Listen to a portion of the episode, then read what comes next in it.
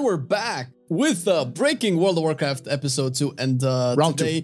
Yeah, I mean, if you're new to this and you haven't listened to anything or haven't seen the show before, this is the second episode, and we strongly recommend you check the first one. Oh yes, where you can also, you know, get to know the guests a little bit, because we're gonna jump right in.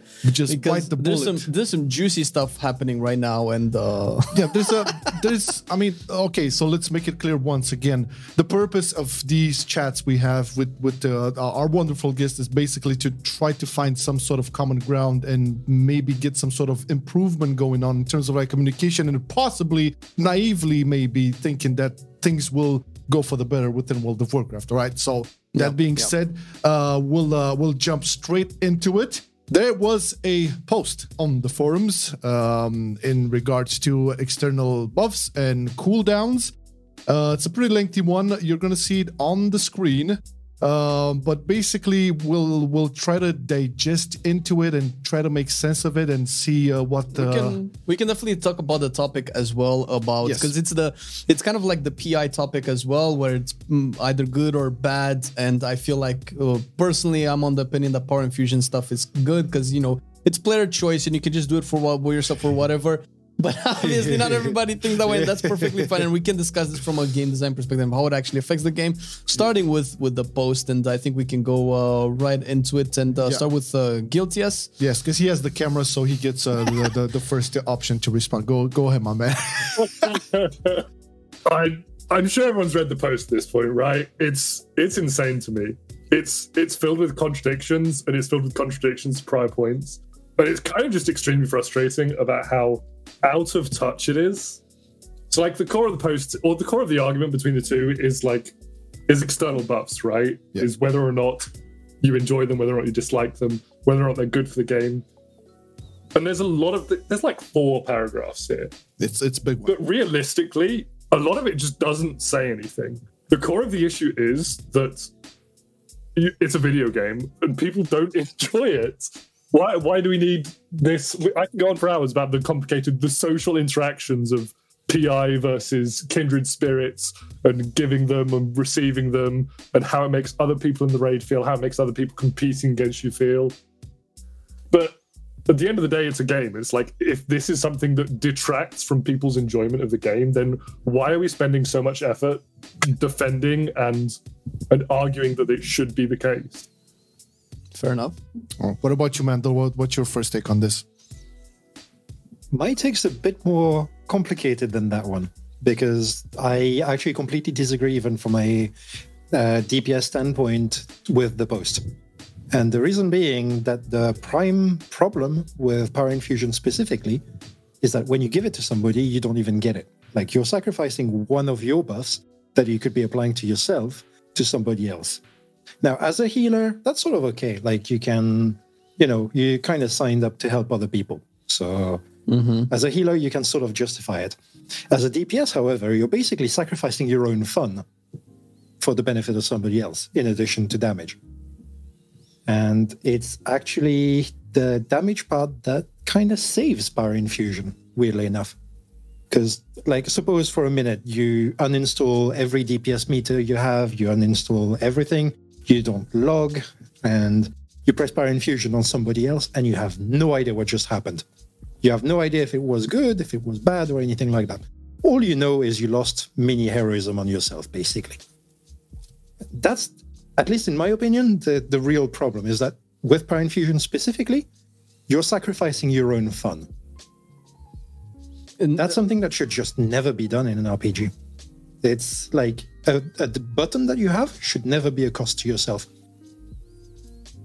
I mean, they similar with. Oops, sorry, go on. Oh, sorry. I was gonna say, I mean, I don't know if the twin priestess son thing legendary was supposed to address this, where you can do it on somebody else and you still have it. But I was gonna ask you, to your point, Mandel. Do you think this is an issue of being peer pressured into using it? Because I mean, why just use it on yourself? Like, why would you ever use it? And if having the options, like, you know, okay, we're struggling on this boss, we're like constantly wiping at like 2%, or we need 1% to get through the phase. And if I do this on a mage or whatever, it would get us through. Having that option as a player, let's say as a priest, I personally find that interesting, that I have the option. I don't particularly feel like I should be forced into doing it. Although if I don't do it and I know that it would be better for the mage, then I kind of maybe feel like I'm maybe holding the group back a little bit. So I kind of see where the argument can be here, where it makes it a little bit weird, and I'm not exactly sure what the solution would be. Although I guess that's my point. If you didn't have all the logging tools and the DPS meters and everything, you would literally never PI anybody else unless they requested it. I don't think that the idea of having group buffs or buffing other people is innately bad.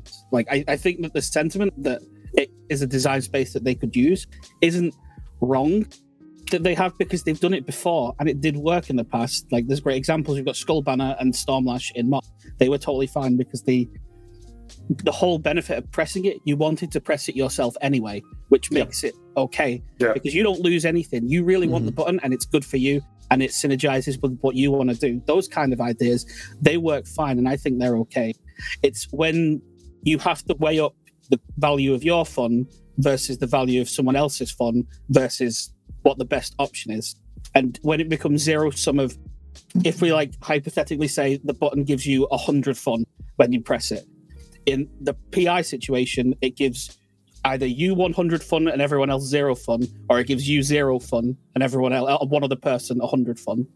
Whereas the split should be more like 50-50 or 100 plus 50. And so you always get it and someone else gets a bit. That's way more healthy than the either I get it or I don't. And that's it. Very binary. Done. Yep. Do bear in mind, there are some group buffs like that, or personal buffs or things like that are currently in the game like that are really well done. Like Conqueror's Banner for Necroload Warriors is perfect. It's a button you want to press. It's a button you get the most benefit out of, but you happen to buff 2 other people with it. I think Guiltius had a point, so that I kind of cut him off a little bit. He's used to it. I was gonna talk about Kindred Spirits, because like on the surface, Kindred Spirits kind of hits what Mandel is talking about, where you are getting something for pressing that button, but at the same time, you then hit the issue whereby covenants are like a choice. Yep. So by choosing to be Kyrian and choosing to opt into that position where you can get something with your external while still giving it away, and this is now an issue because it seems like that might be the way to go for Boomkins, for example, next year, due to the nerf of Venthyr. They now have with to opt out of... Yeah, the Hunter Legendary as well. They have to opt out of something that increases their fun in order to increase someone else's fun. And I know there's the degree of just simply do not do it, which is like, it's semi-valid. But... when you're playing at a competitive standpoint, and even when a lot of people aren't playing at a technically competitive standpoint, they like to see themselves as playing as a competitive standpoint, because people compete in this game. That's basically how competition goes. When you are playing at a competitive standpoint, it feels bad to be in a position whereby the optimal choice is to give up your own enjoyment in order to improve someone else's, in order to accomplish your shared goals. Kindred Spirits does have another problem, though, which is the fact that in addition to you having to basically go Kyrian, you also have a kind of restriction to not bind to another Kyrian, because the mastery buff is laughable compared to the critverse or haste that you get from the other covenants. Yeah. So it's an additional restriction where you're never going to bind to another Kyrian because it's just worthless for you. Yeah. The balancing is a mess, yeah. I'm not quite sure how they made the maths mistake that significant, where it's because they can't use percentages. Versus... yeah, but they can't use percentages for mastery because like there are certain specs that gain double value or things like that. But they can use percentages. They have a back-end system called mastery points, which is a percentage rating for mastery that then translates for each class. A point of mastery is worth certain amounts of mastery points. This is something they have. I don't know if they've forgotten that it exists, but this is something that exists and they could have used. I think they may have pulled as a reference a spec that gains double rating or double percentage from rating, and then use that as a baseline, because it should be closer to 300. Yeah. But they have something they could use. They're just choosing not to. What about you, Pentia? Where do you stand on this? A little bit of both ends of the spectrum, really. So... yeah, with regards to what Mandel was saying, where giving away your buff is just a bad feeling overall. Unless you are mathematically minded and you enjoy that aspect of the game, then it's fine, give it away, and you know it's done the group a favour. But it's also not the role that you signed up for. If there was a role in the game that was purely buffing others, the closest semblance of this at the moment in WoW would be a paladin, where you've got blessings that you provide to other people. And then Night Fae also leans into that Blessing of Seasons.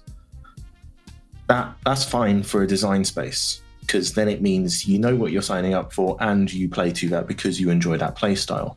But when it's not what you signed up to and it's just become what you're doing, and then you've got the social pressures there as part of it. So it's a little bit of both, really. Yeah, it being sprung on you on an expansion system level, which has happened this time, I think is quite jarring for some people. And the other thing is as well is that they won't always admit it, but quite frequently when they do put these buffs in, they do have a bit of back-end tuning to account for it existing that you don't get told about, and you're tuned around it doing a bit of buffing, as it were, like Windfury Totem does right now, to whine about my own one. I mean, Windfury Totem is a prime example, right? Because Windfury Totem has such a huge variance in who it's good for. Like, it's what, close to 8% for Arms Warriors? Yeah. I mean, the thing is, it does fulfill one of the main criteria for me, is that you want to press it anyway. So yes. That's okay. That part of it is totally fine. The having to work out who's most useful to get it and how black box the tooltip of the thing is, like, especially with the changes in 9.2, a tooltip change has got everyone thinking it's been nerfed, but nothing happened. It's just that no one actually knows how it works because the game doesn't tell you.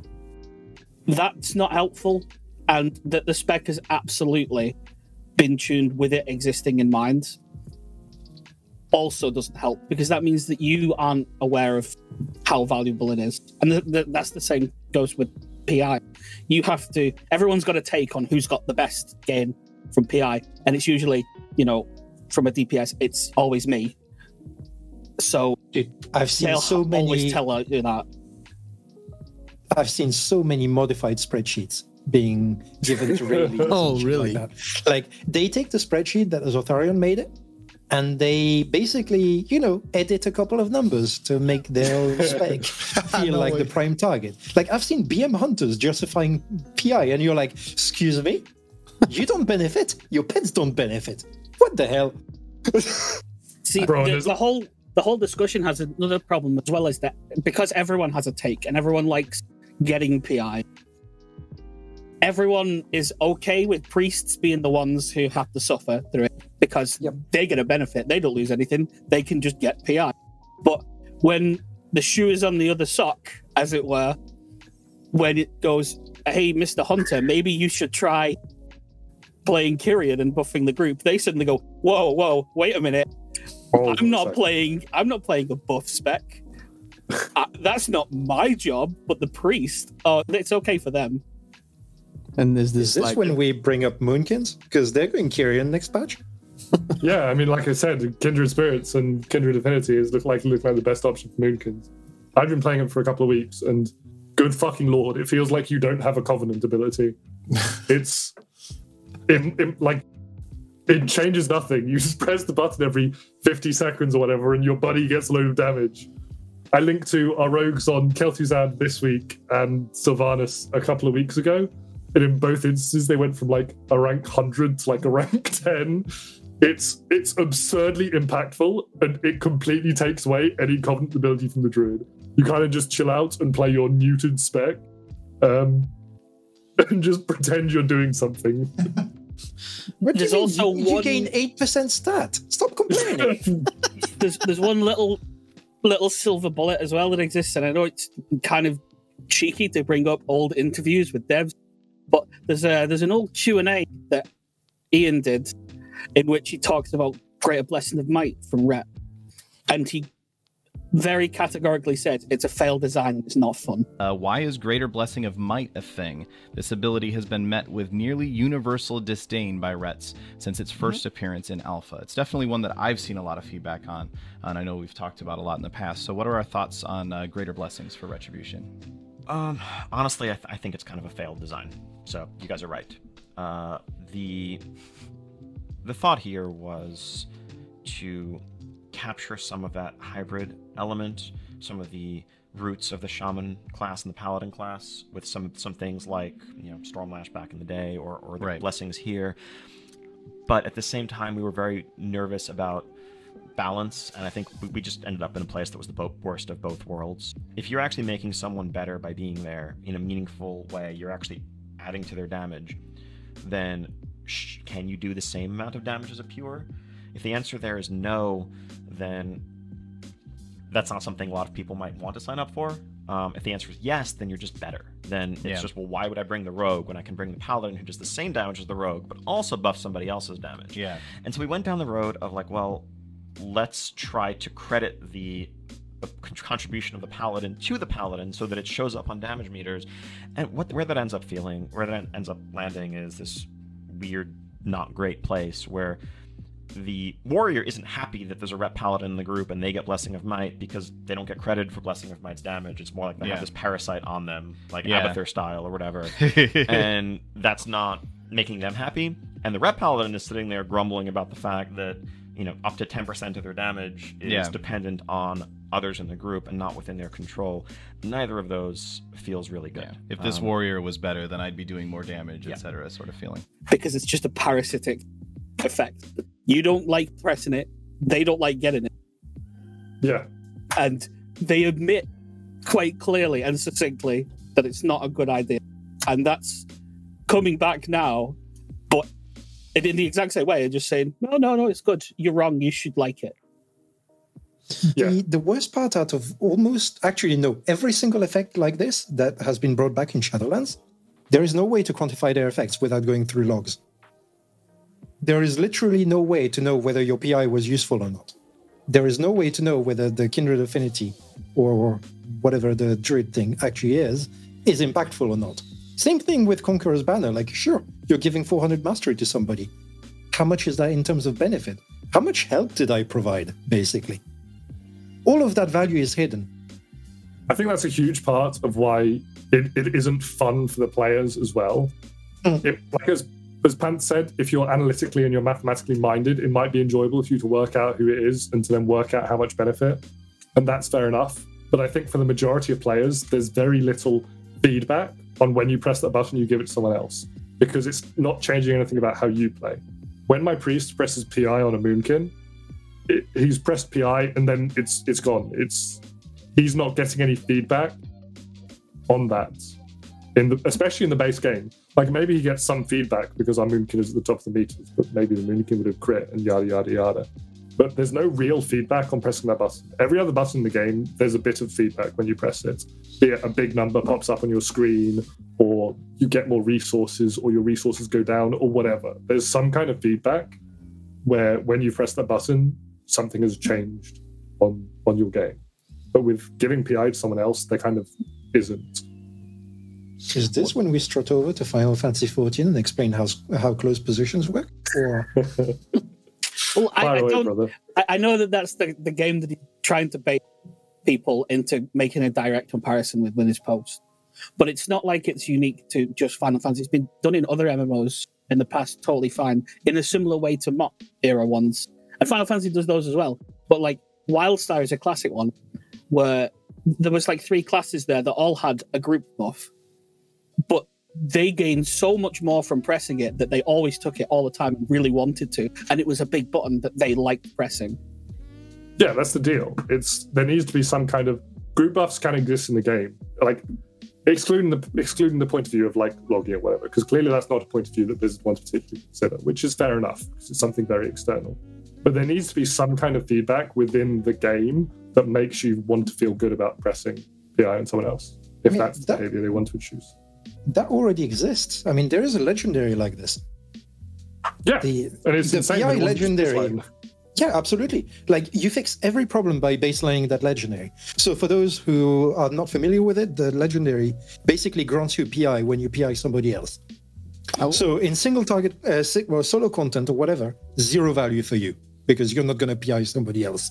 But everywhere else, you gain PI whenever somebody else gains, which is brilliant. It solves every problem. You don't get feedback on how useful your PI was, but you get to use it yourself. Sidesteps every problem before they're even created. I think it segues a little bit into the big problem as well, is how difficult it is to parse how the game works for your average person if they just look at it. Oh, gotcha. Yeah. PI, Windfury, any buffs like that, trinkets, procs, all of those things are very poorly signposted to your average person, so they have to go and search for these spreadsheets and so on. RPPM being removed from tooltips to trinkets, even stuff going down to like how AP calculations work. Yep.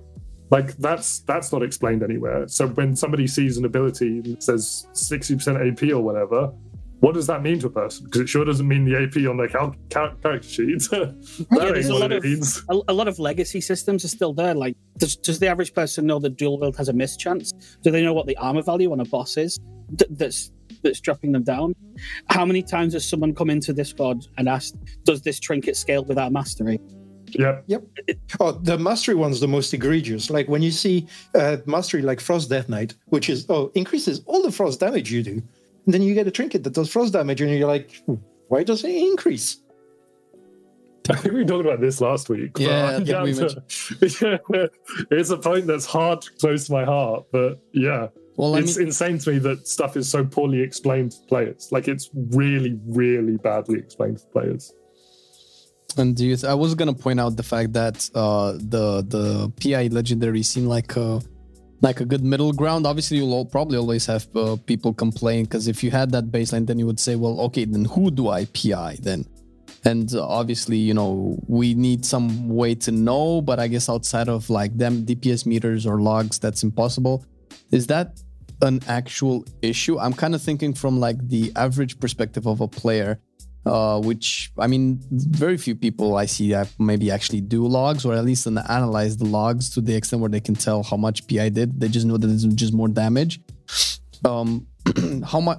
I mean, what could they do to matter? The tooltips? I think that's self-correct on its own, because the people who get the most visceral, unpleasant feeling from giving away PI are the type of people who aren't analytically minded. They just don't like that they don't get to use their button.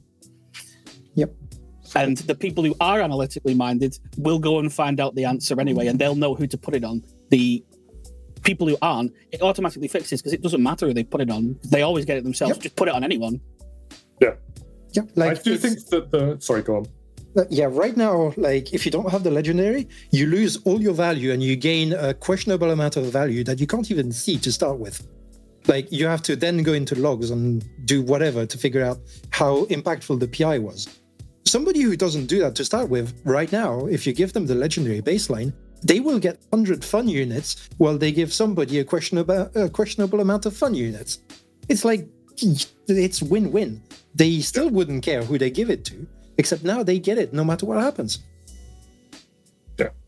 The existence of the PI legendary is kind of I don't actually think that taking the PI legendary changes anything in this fun units calculation that Mandel is taking while it is still a legendary. Because while it's still a legendary, you're still giving something up in order to gain it. So you're giving up something else fun. It's like maybe playing with a legendary that slightly changes how you play is another 100 fun units. You're giving that up to get PI, essentially. It's kind of a net neutral. Both Shadow, Disc, and Holy have legendaries that really impact their rotation. Yes. So you're giving that away. Yeah, basically you're trading a legendary for PI, so not to lose PI. Yeah. But that was my point. If we were going to be talking about a potential solution, just bake that baseline, and then because it's still, I guess it would eliminate the choice of helping your group out and knowing that you did that. But then again, we go into the issue of like Guilty has mentioned, where there's like no feedback to how much that helped, unless for some reason these all turn into like proc-based external buffs where you can just see it procced 100 DPS PI damage on the meter. You can see it as a separate thing that would proc. Maybe that could be some kind of feedback, but I think outside of something like that, I don't know if there's a realistic way to provide any kind of feedback except that you just cast spell faster or that person does their stuff faster. The systems for this don't exist right now. Yeah. Simple as. Like, if PI was giving additional damage instead of haste, then yeah, there would be a way to do this. Like, do the damage as an extra source of damage and redirect it to you kind of thing. A bit like how Spell Reflect is currently done in detail and things like that. You could see it on the mirror and said, oh, that was the PI that I just gave you, the extra thing. Yeah, but because it's haste, it's actually really hard to quantify. And some specs gain a lot more value out of it than others. But that's fine. Like, at the end of the day, as long as you are getting your fun, you will press that button. That the big thing is for other DPS that aren't priests in this, is that they need to start thinking from the point of view of the priest, really, is what I am looking at. Because if you were to say to Mr. Paladin, who's really happy about PI existing and can see all the positive, if you then said, right, okay, well, next expansion, Avenging Wrath, you can cast that on anyone. And they'll not be happy about that concept because that's their button. And as far as I'm concerned, and as far as the priests I've seen, generally speaking, about this are concerned, PI is their button and everyone else is like just scrambling to take it off them. Yep. I know that, if my memory serves right, back in Nathria, there was a spreadsheet in the priest Discord. I might be misremembering, but I know I saw the PI values might have been in the beta. And the values that each spec would get, like, I don't know if this was, you know, an altered one, but it felt pretty legit. It was pinned. And Shadow Priest got the most, if I recall correctly, out of PI back then, probably because of the low gear amount and stuff like that. I don't know if they still do that, because Shadow Priest has been wanting haste for pretty much, I don't know, since BFA at the very least. I don't know if that's still the case now, but that made that to me said, oh, okay, so if I'm a Shadow Priest, I'd definitely put PI on me because I'm the one that gets the most out of it. I don't know if that's still the case or not. Things got adjusted in the spreadsheet. So no, but like spreadsheets. The base spreadsheet, like the very first one, was a 5-minute sim. And that massively disadvantages certain specs. So for instance, it disadvantages boomies if there is only one PI. It disadvantages boomies overall because their cooldown is 3 minutes. It disadvantages, who else? I think it disadvantages Hunters as well, because cooldowns are 2 minutes. But it doesn't matter, like, Hunters don't really gain that much out of it. But yeah, the initial one had Shadow Priest on top, which led to healers PIing Shadow Priest. That didn't last long, because then somebody fixed the APL for Fire Mages, and then Fire Mages were on top by quite a large amount, let's say. Yeah, all of the PI spreadsheets have had core issues, and that they didn't exactly address it all in the right way. I think Azor had one that worked pretty well. That's not to say, though, that it was intentional. I think a lot of it comes from, especially the priest one, they're doing it effectively because they care about priests and they know how to fine-tune the priest one. Yeah. And you can't expect them to go into every single other spec's APL and find the perfect point to put PI. They're just doing the best with what they've got. So I completely understand why they were a bit wonky. Yeah. Yep, it's completely normal. But at the same time, like, even then, there's some specs where there either is no dev for SimCraft for the APL, or they can't be bothered, or things like that. So you're always going to get skewed results out of it, just because the domain knowledge is not necessarily there. I think it's important as well, like, we're talking a lot in that, but I think it's important to talk about the, like, social friction aspect of it. I know this was raised in the blue post. I can't remember the exact wording, but deciding who goes in the Windfury group, or who gets Kindred Spirits, or who gets PI, that does cause social friction, and it's an interesting comparison to the master looting comparison. Yep, was about. So we have, on one hand, we have social friction that players enjoyed, that maybe it had some issues, but as a whole, I think it was generally positively viewed by players, and it was used in a positive manner for the most part. And then on the other hand, we have social friction that generally the players, I think, is generally disliked. Maybe, I think it's probably fair to say that it's generally disliked. But it does have some positives, and there are some people who like it. But one of those we got to keep and the other we didn't get to keep because it caused social friction. It doesn't really make a whole lot of sense to me. I mean, Master Loot, the removal of Master Loot, rather, causes more social friction than Master Loot itself. Like, I was talking with Ellipsis the other day, and like we were just idly talking about how to fix loot tables. So when you're running personal loot in a raid, you are 5 or 6 times more likely to get rings and cloaks and necklaces. And it's something that you didn't have that much of a problem in BFA, particularly at the end, because the cloak was legendary, so there were no cloaks on the loot table. The neck didn't exist, so all you had were rings. Adding that pollution on the loot tables means that there is so much more of a chance, because everybody can loot them, of getting them, and therefore they will get sharded way, way, way more often. And it's loot that you will just not be able to, even if you wanted to, trade away, because everybody has them. If you had master loot, you would not have this loot pollution problem, because suddenly it's one source of loot that can contain everything, as opposed to 20 different sources of loot that can all contain rings. Yeah. As mentioned last week, it's also kind of fucked for classes that only have a couple of specs or classes in a given raid. Like, I know we mentioned rogues. Rogues getting daggers are just, they're shit out of luck. Like, what do? They just hope it drops for them. Whereas with Master Loot, it wasn't so much hope it drops for them as hope it drops. Because when it does drop, you're going to get it. The question to answer is that why is the approach being taken when something is causing friction, which this obviously is, because they've come to the point where they've had to blue post about it. If it's causing that, why do you need to diagnose the reason that it's causing it? If it's causing it to that degree, it's obviously not healthy or good to have there. The negatives far outweigh the benefits in those cases, so why not just seed that it's probably not implemented in the best way and adjust or remove it? Yeah.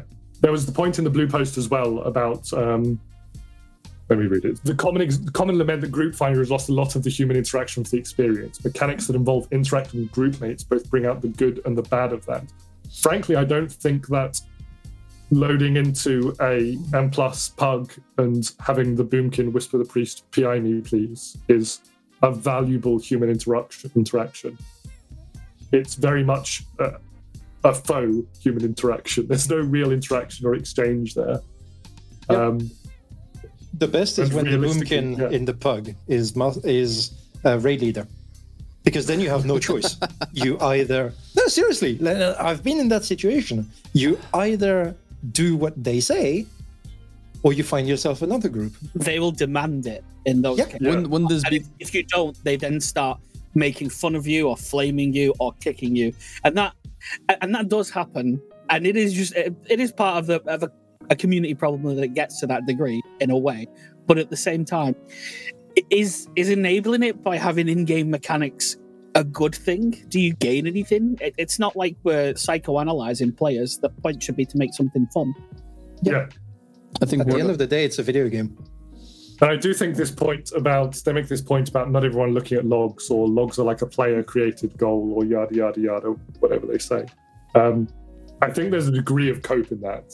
I think that so many players look at logs. I think pretending that competing on logs is some high-end thing is a misunderstanding of how even the lower end of WoW works. I have friends from real life who play in heroic-only guilds that progress through normal and then heroic. And they'll message me and they'll be like, yo, look, and send me a screenshot of their logs of their beating. I beat the warlock this week. That's so cool. Yada, yada, yada. That's what we did. You don't need to go into that. That is true. Go ahead, Manu.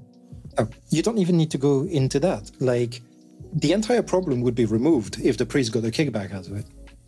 What if, sure, people would still be begging for PI and whatever and bickering amongst themselves, but the priest would be like, yeah, sure, have PI. I get PI as well. What if baseline PI could only be used on the priest, but then you had the legendary where you can also use it on somebody else? Would that type of addition... I think that would be worse. It would be worse. I think that would be strictly worse. You would kick priests if they don't have it. That would... I think that would be basically a net neutral. Nothing would change. All it would mean is that you demand that they wear it. It's already happening now where people are saying, you know, Venthyr is good, but I get a lot out of Kindred Affinity, so maybe you should go Kyrian and maybe, you know, buff me. You know, yeah.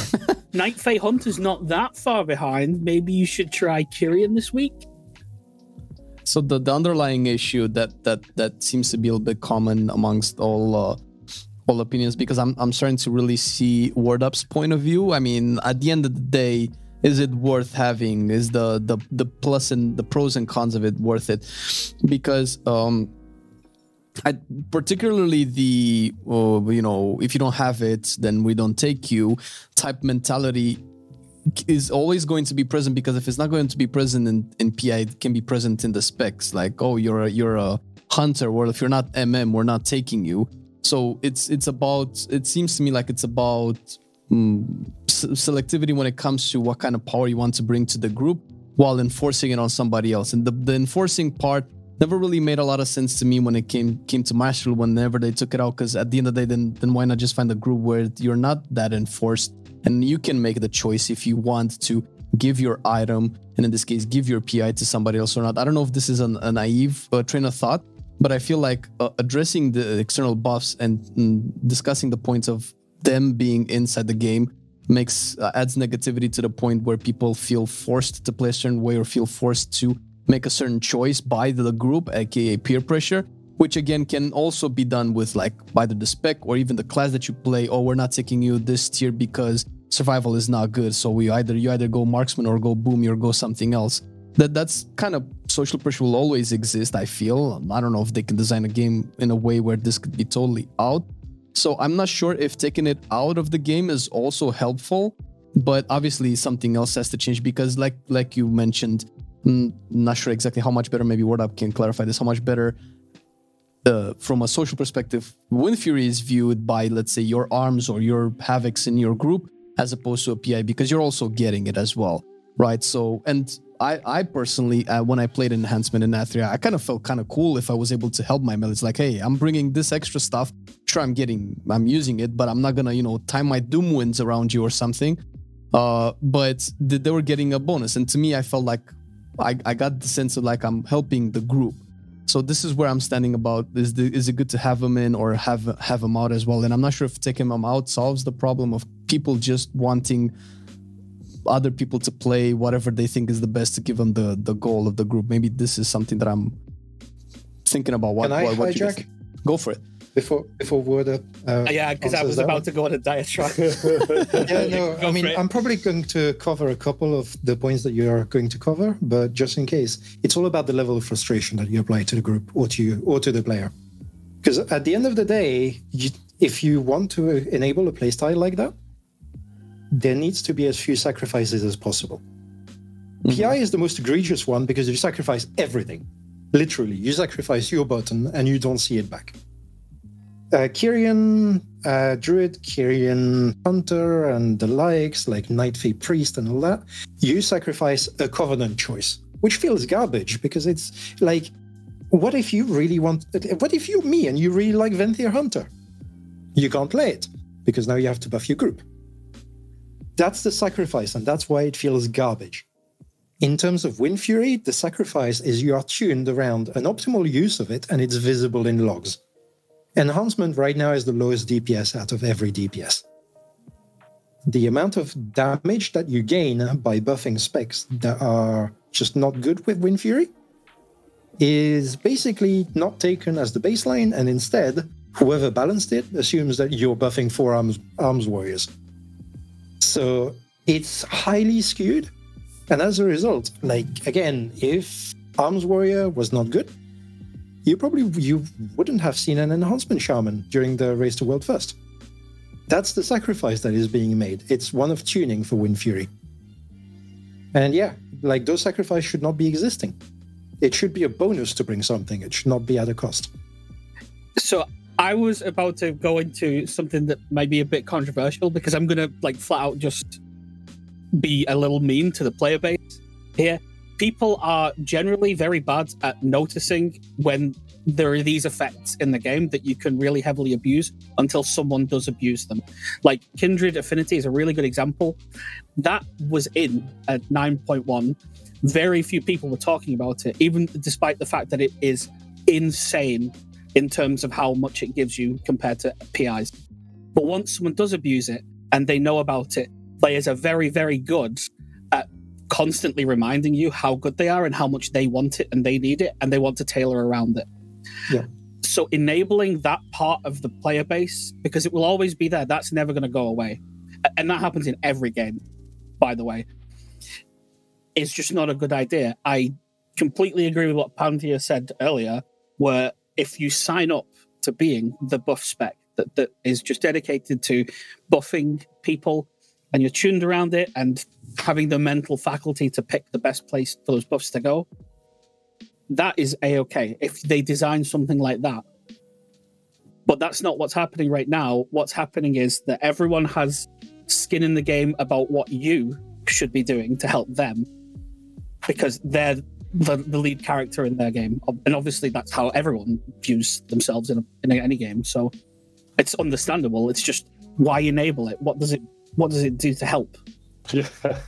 I did want to just circle back for a moment on Guilty's point about logs and stuff, because I feel he has a really strong point where it kind of a portion of the community kind of like demonized all of this, you know, looking at logs and analyzing and stuff.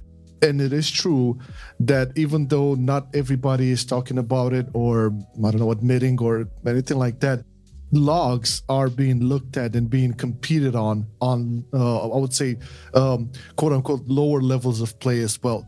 And I can talk from personal experience here, Flame as well. We were in a heroic guild, which did not use comps communication at all, right? It was a heroic guild, and the only talk and communication was on chat. And we would have logs, and we would look at them, and we would try to improve based on that. I mean, fuck it. Even on my latest runs on that hero guild, I gave my logs to Whisper from Riverhold, and he gladly looked at it. And I don't know if this is done on normal rating as well, but if like in our own little small bubble, all of the people that were rating on a heroic level looked at that and tried to improve based on that, you can be hell sure that it's not something that only the one quote unquote 1% is being, you know, to talking about it and using it and stuff. No, it's become part of the game. They've designed it this way, and it's like one of the most clearest ways a player can get data to improve himself. So they could, if they wanted to, tomorrow they could kill logging altogether. I know, but that's the other thing. Like, all they need to do is remove the logging functionality in the game, and that's it. Logs are dead. There's no recovery.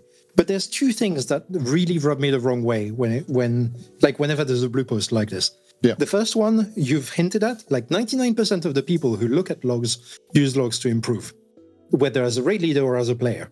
So they look at the mechanics, they look at whether there's any overlaps that need to be done, they look at whether they need to do anything better. That's the improvement part, and that's a really, really positive part of logging. Like, it's the same thing. Imagine if your car starts having the engine light, you go to a mechanic. The same thing here. Like, you think you can improve, you ask for help. And there's, like, countless resources out there that do it for free, literally. The minimal part, and the part that is just magnified by the devs for no reason whatsoever, is the competing on passes part. And it's carried over in so many ways in design, in trying to, like, whenever there's something, it's always pass culture, pass culture, pass culture. You're like, hold on a moment. You have like 4 or 5 bosses this tier where you had to stop DPS altogether. Exactly. And you're claiming pass culture? Like, we had this back in Antorus where one of the bosses, in order to pass on, you needed to have 17 people in your raid group go AFK. And people did it, sure, but it was like 5 people worldwide. It's not worth optimizing for, and it's most definitely not the majority audience. This also loops a little bit back into earlier. There's a reason that people use logs. It's because knowing, like, if Terry the Tank gets ganked by a boss mechanic, the game is really bad at telling him you know, how much damage did that do? And could I have done anything? What was the state of everything like that? But a log has got it there. He can go back and look at it and see exactly what the problem was and maybe adjust to not die next time. And that's what logs are useful for. That's what the majority of people use them for. The past culture boogeyman that's been created, sure, it can be a bit unhealthy and it does degenerate over the course of a tier, but the majority of the time, it's not really what's on people's mind. All they care about is having a baseline metric to compare themselves to see whether or not they're playing the game properly, because the game doesn't tell them that they are. Yeah, that's the other thing. Like the delta between pressing random buttons and pressing the right buttons is not noticeable in the game, or not very noticeable anyway, because you need a point of comparison to be able to do it. And this particularly hurts tanks, by the way. Because in a raid group, sorry, the healers will notice. Will they tell you though? Because like in so many raid groups I've seen where people are like, "Oh, our tank's doing fine," and you look at the logs, and it turns out that no, it's actually not the tank doing good. Yeah, you do kind of need a comparison point. I've had it where I've joined a heroic pug, and I've been told, "Oh, you're so easy to heal. I thought monks were really bad." It's like, what? Yep. I think that's a common thread, though, in the, because especially with the tank and healer dichotomy, you're both effectively competing to do the same thing, is, you know, not die. So if a really good healer is doing all the work for you, you might think you're doing fine, but a log will be able to tell you you weren't doing fine, and vice versa. If a healer's doing really bad, but the tank can keep themselves alive, no problem. The only way that you'll find that out is by going at the log for those two avenues and checking. Yep. I think the underlying issue here is, I mean, I don't consider it an issue. I think it's just a natural progression of competitive games. It's the fact that the game is competitive. It's competitive on many levels. You can even say it's competitive with yourself. I mean, I compete with myself by looking at how well I performed on this boss or on this pool as opposed to the other pool. And I think parses are just a natural progression. Like, I don't think they're an inevitable progression of a competitive game. And you can find the parse variant of any other game in any other game that's actually competitive. You have any form of statistics that show you how you did it this time against another time, especially when it comes to games that have repeatable content, aka you're fighting the same boss again this week, not just a new boss every time like you probably would do in a single player RPG.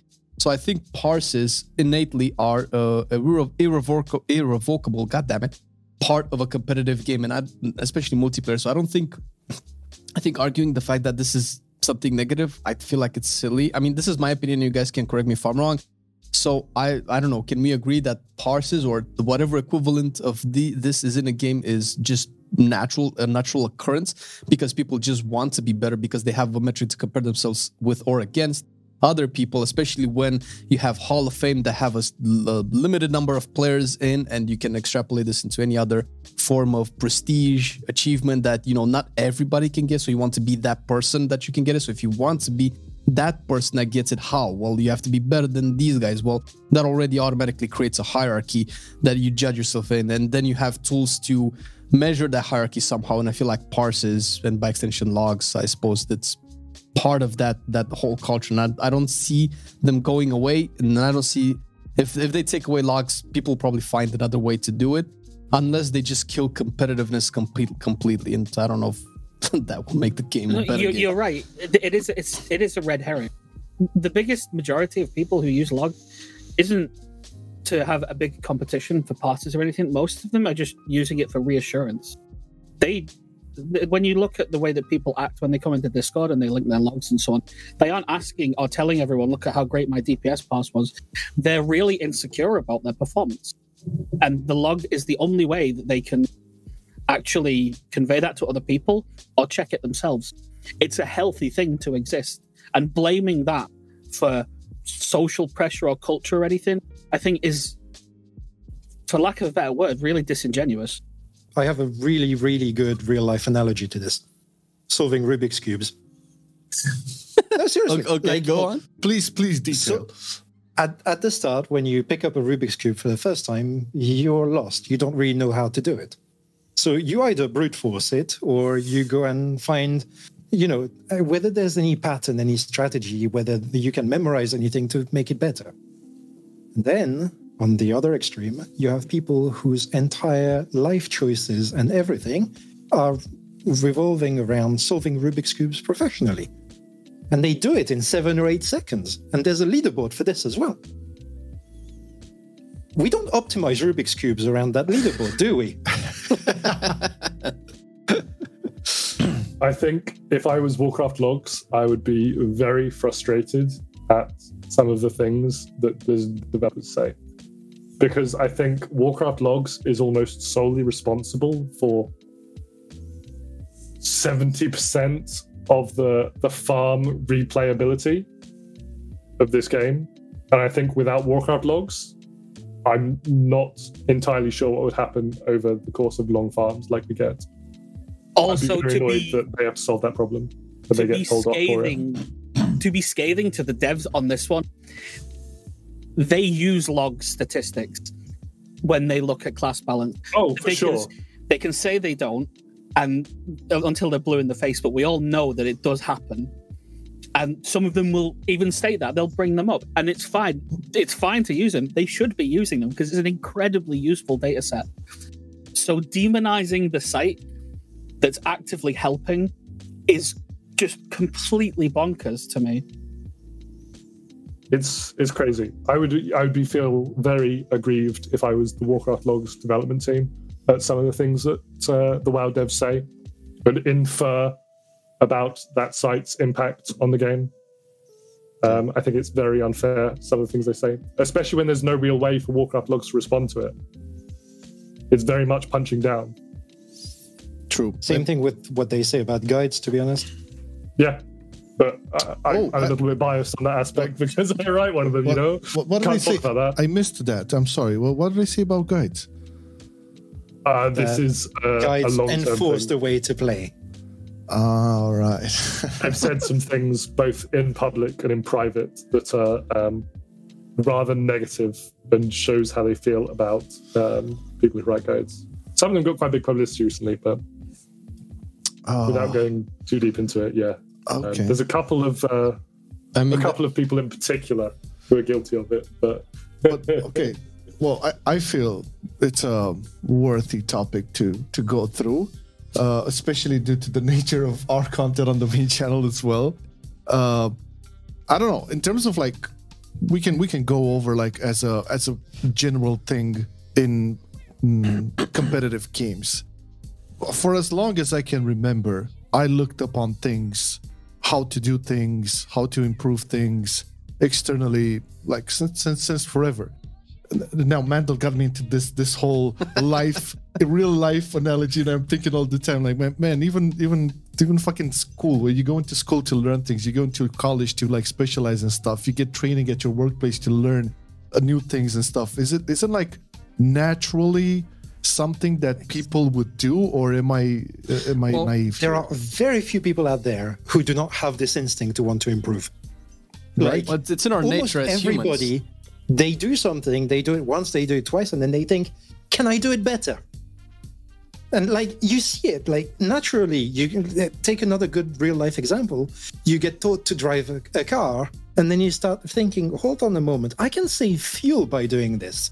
And, I can save fuel by not using it when going downhill.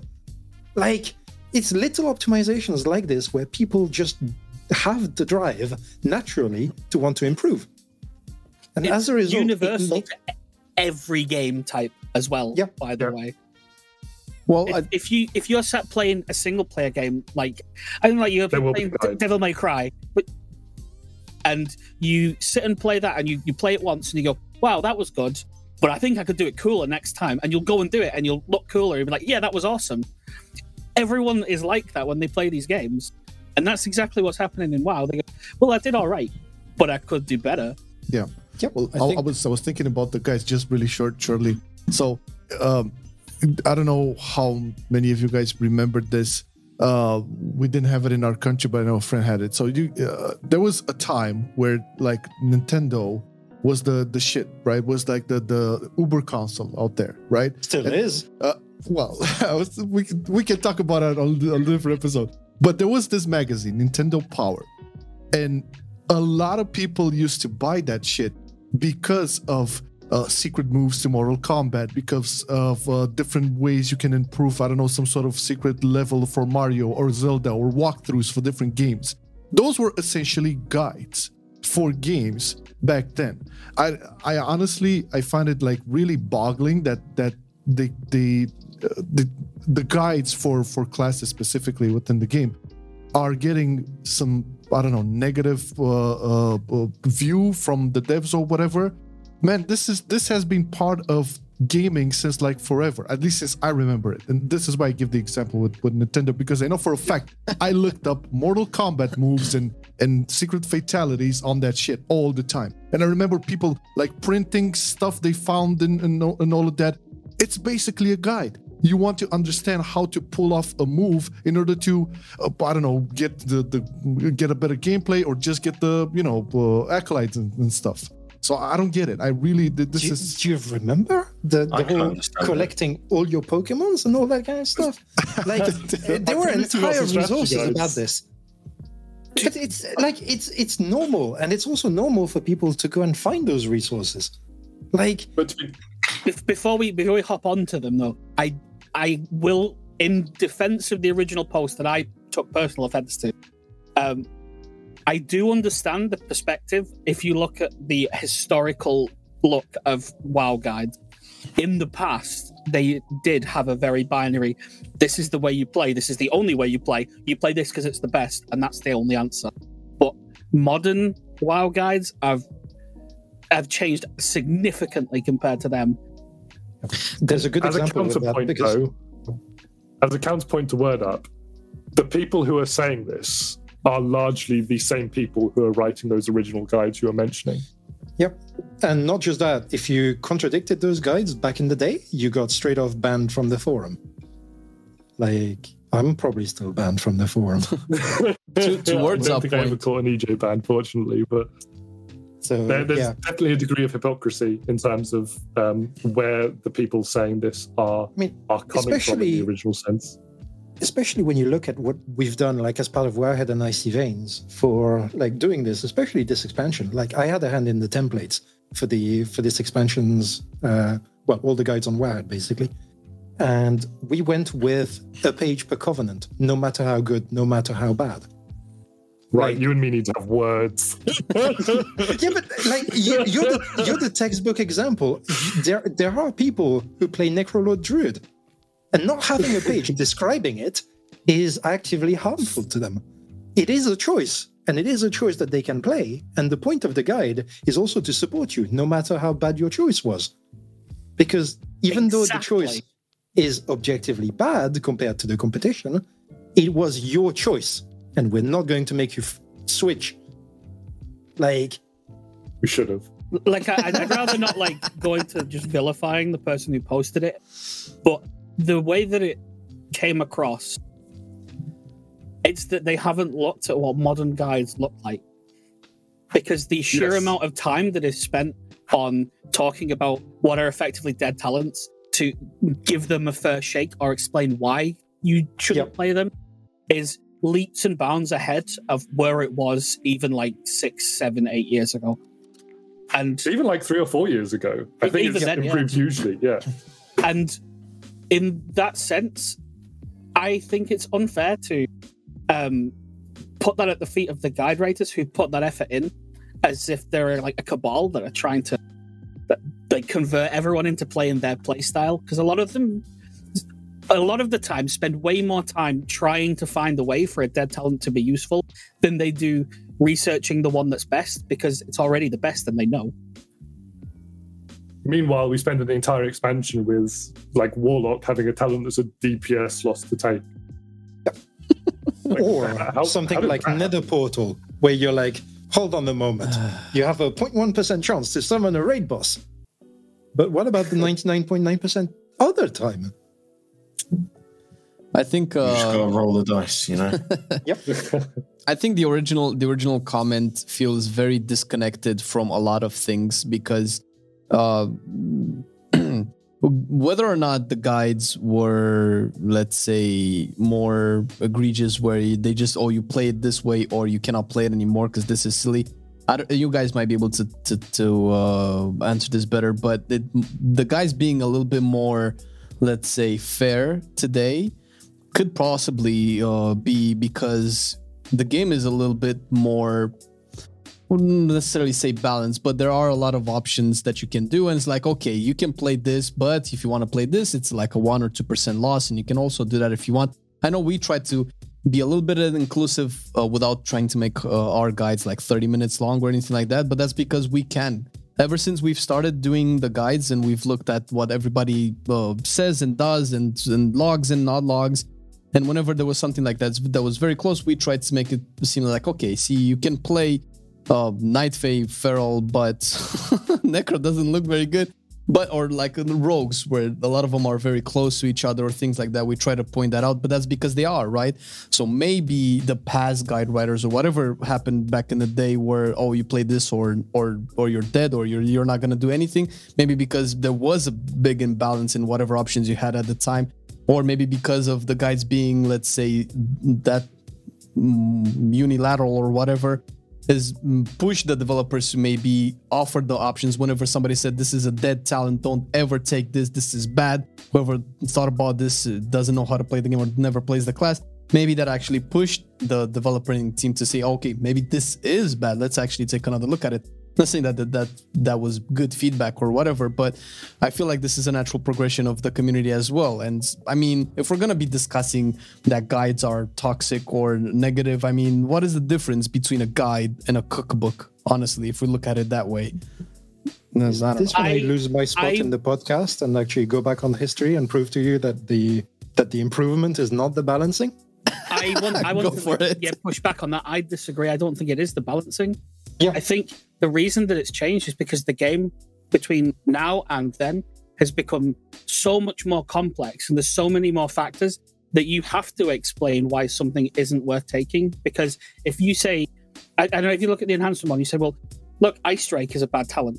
You can tell them that, but they have to know why, because they can always answer back with, yeah, but there's also Fire Nova, and then there's this Covenant, and then we could play this. And what happens if we mix all of these things in? Does that make it good then?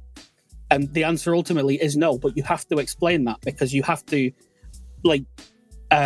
preempt the thing that they're going to argue against in favor of it. So you have to explain it. I have yet another different take, and this one is straight back to Elitist Jokes forums.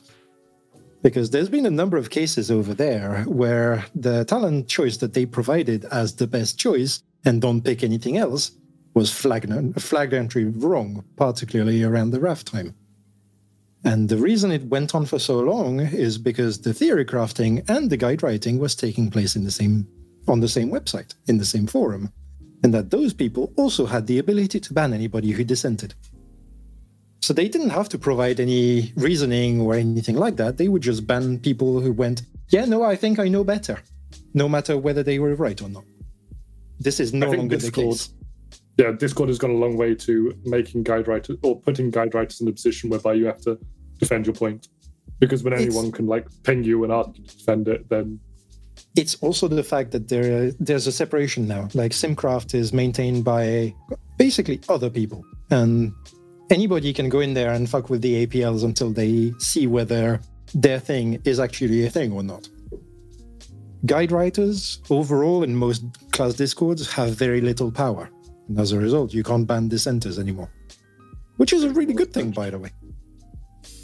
Speak for yourself. I could ban people in Earthshrine whenever I want. Yeah, but you're a sensible person. Like, I remember, Fellhammer was really, really popular for this. Where people would just get banned for saying or asking the wrong questions. I got muted once. RIP, ask Mr. Robot. Yeah, right. I think access is a huge part of it. For sure. I also want to go back to the developer perspective, and I can kind of agree with it because. An RPG, there's a lot of self-discovery, making the character your own, and you want to explore that and learn your character as you go and as you level. Guides do hyper-accelerate that learning process, but it's become somewhat of a necessity. And pretty much also plugged by Blizzard community managers and like customer support reps as well. Yep. Where you don't have the information available in-game to help you make those informed decisions. The class trials, they teach you like 2-3 abilities, and I'm like, all right, off into the world. And he was like, hang on, I've done the Moonkin one, and you told me how Sunfire, Star Surge, and Moonfire work. You haven't told me how Eclipses work, how Incarn works. You know, you haven't told me actually how the spec works. And that's meant to be the in-game representation of, you know, getting me up to speed of the class. So there's definitely a lot of work to do in-game to make guides a supporting piece of information rather than the piece of information. I agree. Classes. I agree, but the thing, I think one of the biggest things is that guides are opt-in for people. Like most of the time, I would imagine that the self-discovery player, the guy who's just jumping in and progressing through the game and playing as they go, they only go to guides when they hit a wall and they just can't work it out themselves, and then they'll go there then. It's not like the first point of call. I'd like to offer a bit of like mix of both on that one, because like I agree, the problem is primarily due to what's in the game and how it's presented. So like, for instance, an example of something that could be done better, and I'm going to take Fury Warrior as an example. You can hit Raging Blow when you're not enraged, and it does literally wet noodle damage. Or you can hit Raging Blow when you're enraged, and it does really heavy damage and refunds a charge quite often. The game still allows you to press Raging Blow while not enraged. There used to be a talent that prevented this. It's things like this where the game needs to be better explained to people in terms of what all the buttons actually do. But there's another problem with it, which is that the game, the speed at which new systems are created and destroyed within the game has gotten to the point where there's a new system every patch. And that's really bad, because it means that every patch, everybody has to learn something new, something that they will not keep 90% of the time when the patch is over. And when the expansion is over, you have to unlearn all of that and learn a whole brand new set of systems. The cadence is so high, even when Blizzard takes a year to release a new patch, that it loses most people. So they just go to guides to figure out what the TLDR is, what's the best option. And that's why people don't experiment with Covenants, for instance, even when the swapping is free. Good point. It's true that it does speed up the pace, that someone basically skips over what some would consider the boring part, but other people, it's the most fun part. But I think some people they want to just jump in and play the game. And that barrier, they want to get rid of it as quickly as possible. And I don't think it's worth begrudging them for wanting that, which is why the guides are optional. It's not pushed in your face when you log into the game. It's if you don't know what's happening, you can go there and that'll be there. But you don't have to go there. Yeah. But I do think it's also kind of a scam that Blizzard community, like if you put in a ticket, quite frequently they link to Wowhead guides for like achievements and shit. Yeah. I had that. That was handy. I don't want to go deeper into some of the issues that might arise with that, but there's definitely an issue with Blizzard and using their own resources rather than hijacking someone else's and then vilifying the person they're hijacking. All of this talk about cadence of systems, and there's no real feedback to know what's good. Well, I agree a little bit with a lot with what I've said, that the game just became a lot more complex, because it reminds me of classic and vanilla when you just pressed a spell and it did like 1400 damage as opposed to 600, and I was like, oh, okay, that's better. There was probably the game was definitely slower. You had maybe fewer times to press abilities, so it was easier to think of like, oh, what 10 abilities am I pressing? Well, these add up with a lot more because there's a bigger difference. But when you have like so many events of damage or whatever happens into the game, and like there's 20 numbers on your screen at once, there's no like visual feedback to what you're pressing, and you just, because then we circle back to, you know, logs, parses, and damage meters. Like, how am I gonna know that I'm doing a lot of damage, at least compared to everybody else, or at least compared to, let's say, when I played something else, if I cannot tell. There used to be a time when you could just visually tell by the numbers on your screen, like, oh, I've critted for like 20k. Wow, I've never seen that number before. Whatever I did to get to that point was pretty cool. But the game evolved from that point on, and there's so many things right now. I remember multi-strike and WAD, and there's like too many numbers on the screen. And I don't know if this is how the game is supposed to be, but it makes seeing numbers on the screen incredibly lackluster and that irrelevant, because it doesn't matter if my aim shot crits for like 20k or 30k, if in the other time I just do like 10 hits per second of 500 damage. All that matters at the end is my DPS meter. And I felt like maybe I don't know if that's an issue with design or if that's just at the core of the system, but if the game continues this way, and it's probably going to continue, it's like that's going to change like basic combat mechanics. Arguing that people use DPS meters and logs seems a little bit disconnected to how the game actually functions when you want to just improve as a player. I feel like the developer in question, but not just them, others have as well. They take it personally when a talent is, or a choice is described as the wrong choice. When I feel like it's entirely acceptable that there are some things that end up just being dud choices in the world that they've created now. If you look at MoP, the amount of choices that you made, it was like, I don't know, you had 6-7 talent rows at the time, and that was the limit of the amount of choices that you got to make. So making a wrong choice was pretty hard because there were so few choices to make. Now you've got those talent rows, you've got your conduits, you've got your covenants, you've got your soul binds. When you get to the number where there's 50-60 choices, there's bound to be a bad choice in there, and you can't avoid that. And it's not for the fault of their own, you can't get them all right. But when you balloon the number of options, you have to accept that sometimes something's not going to land and someone's going to point it out. I mean, it kind of got to the extreme at the moment where, like, some specs have 10 dead talents or more. So, like... Yeah, sometimes it goes a little too far in that direction. I agree with that as well. But I also don't begrudge having a few. Yeah. When you look at Feral has Scent of Blood, and it has for a while, and Scent of Blood has been effectively a dead talent since implementation. But it's not like it's egregious to have a dead talent option in there that you just shouldn't pick. It is a bit awkward to have effectively a trap talent that someone could pick and not know that it's a mistake. But having one or two duds doesn't, and it be pointed out, doesn't necessarily mean that they're criticizing your design. Just saying there's a problem, and like it's not criticism, it's just pointing out feedback for things to be improved, basically, so that the talent is not a dead talent. It's egregious that dead talents don't get touched for so long. Like I used the Warlock example, that lasted for like an expansion and a half. So how is that not looked at any point? I understand that there's always going to be some talents that are worse, and that is the reality of it. But it's a whole other thing when a talent is actively a DPS boss. My favorite example for that one was a PvP talent from Blood DK from Legion, like the very first patch of Legion.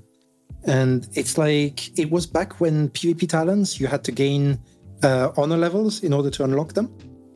And the fifth talent that you unlocked was a net survival, DPS, and just throughput loss in every way possible.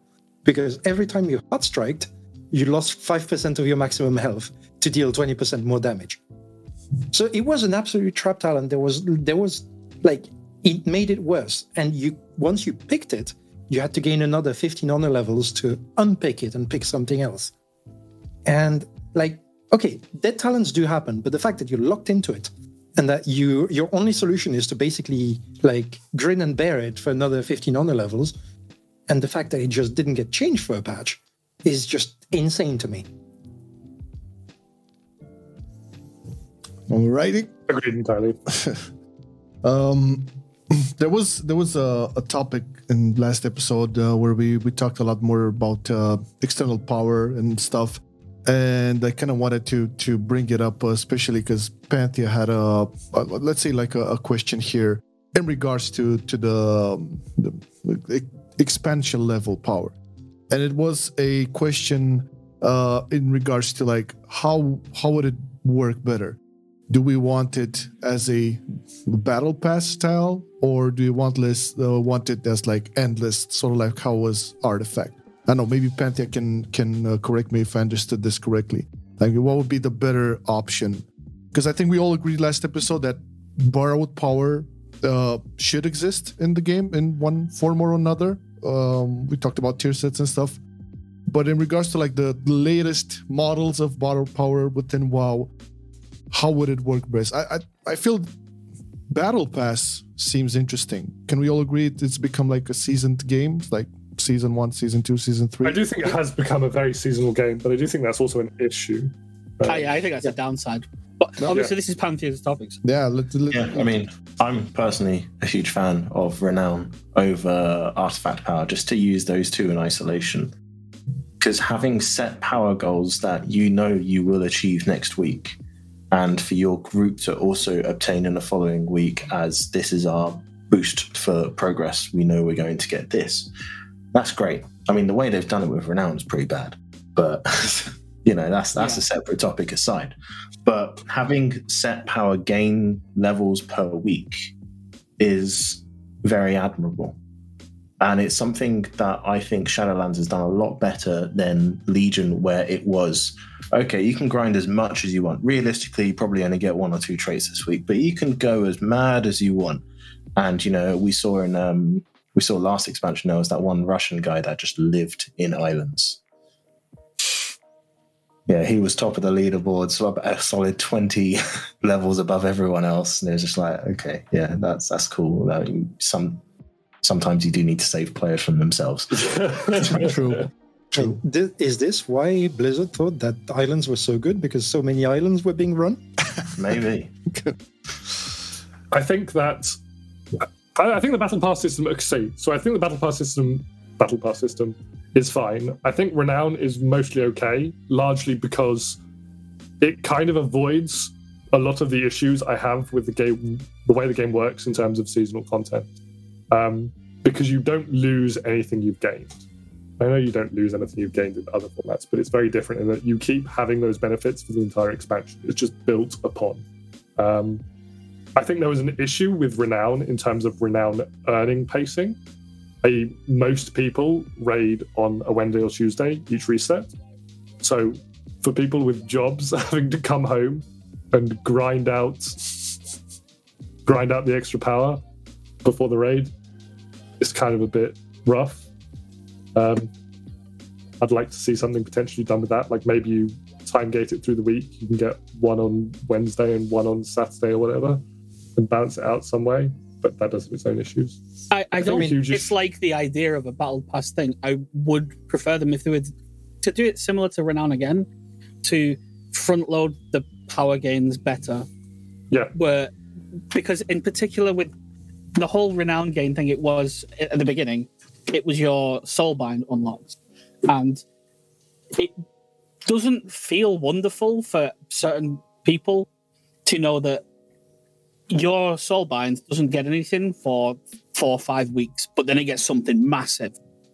Why not just have the biggest things come at the beginning so you have access to them immediately, and then you get incremental bits and bobs as you go forward? It's kind of like how the Artifact system worked, but without making you farm more of souls every day. Yeah, just weekly cap or daily cap or whatever. Like, that's a good way of doing it.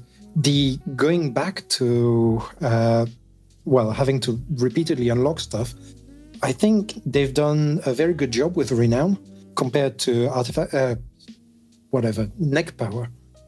Power, Azerite, whatever it was. Especially when you consider Azerite armor and the fact that every tier, you went into next tier and 2 of the rows on Azerite was locked due to not having enough neck level. It's only in Nyalotha that they managed to fix that one and decide, oh, hold on a moment. We're not going to increase the Azerite power level required by 20 and force players to re-enable all this stuff.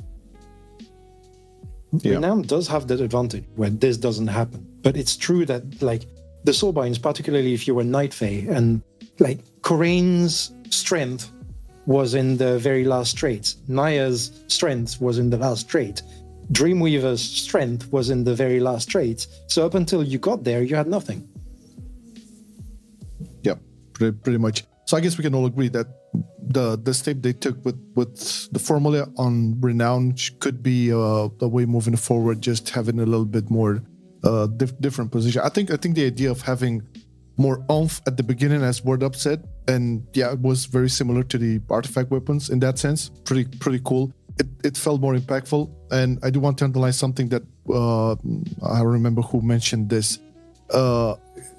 In Legion, you kind of went alongside with your external power, and that felt good, right? So this is, I think, one of the most important things. And they need to decide whether they want seasonal or they want it to be grindable. They need to make that decision, and they need to stick to it specifically, because they're two clashing things, and that happened in 9.1, because the seasonal one, that means, okay, I log in on Wednesday, I can do everything, I can get it all out of the way, and it's done, and that's fine. Maybe it doesn't incentivize someone to log in every day. That's also fine. People like that as well. You don't need to get them in every day, but then you have your Renown, and then you trickle it in with Korthia, which is, you have to get on every day, and you need to do it day in, day out, day in, day out. Yeah, yeah. And those are direct opposition systems. Torghast, too. I mean, you had to, like, grind out soul ashes and stuff. Like, yeah. Definitely not have all, I mean, you know, the gated stuff and also the super grindy stuff. So, yeah. There's an opposition in terms of gear as well, because, like, if they want to make it seasonal, there needs to be a way for people to catch up relatively quickly. Yes. And right now, that doesn't exist. So to take a parallel, when you go into Diablo and you create a seasonal character, you have something called the Season's Journey. And if you do the first, I think, 2 big chapters of it, which are, like, you can do them with no gear whatsoever. It's like kill bosses, do the equivalent of world quests, and you're done. And they give you a starter gear package. They give you a set bonus from, like, any specific class is going to get a tier bonus. That changes every season nowadays. Yeah. And it's a really good way to get people started. And it's something that doesn't exist today. So to give you an example, I leveled the character like 3 weeks ago. And I got to level 60. And I got in my crappy crafted gear, which I bought on the auction house for like 25k gold total. Item level 200 something. No weapon, no trinkets. And no way to get them outside of either trying desperately to get into Mythic Plus or praying that one of the world quests would have one. And it feels so bad. They kind of almost thought of that when you look at the beginning of Shadowlands, where they give you the items that are attached to your Covenant campaign, but then it took such an egregious amount of anima to upgrade them to a competent level that by the time you've done that, you don't need those items anymore. And so that's, like, as well. That's like we've almost thought about the whole giving someone something immediately to get started, and then we put this roadblock in the way because I don't know. The other roadblock was time, because the campaign takes forever, and it was locked behind each week. Yeah. But, like, for somebody coming back today, they can do all of it, but it takes them 6 or 7 hours that they could spend doing better things for better rewards. It's, I do think there are issues with the seasonal behavior in general. Like, to use your Diablo comparison, it's very frustrating in this game to each season when it comes around to have to refarm the same thing you've just finished farming. Yep. Especially when you have a trinket. Yeah, trinkets in particular, yeah. Whereas Diablo, they, like, change gear sets each season, so it's, like, something different. Yeah, you get to play something different. Like, something got gigabuffed and suddenly you're playing a different set or whatever. Whereas here, like, if you're a melee DPS, you're going to be running Plaguefall the entire season, every season. If you're a tank, you're going to be running the other side every season, all season. It calls back to the loop problem really there, but I think that's fixable easily with the seasonal things if they just fix that part. Yeah. And I don't disagree that a seasonal system can work as so long as they're willing to just let people get on, do their thing, and then when they're done, be done for the season and come back next one. Because they've seen all the content, they've seen what they wanted to. You don't need to keep trying to put them back in. Just if they're satisfied with what they've done there, let them go. Yep. Then they'll probably come back better for it because they enjoyed their time there and they remember that was a really nice month that I had playing there. I want to come back and do something like that again next time.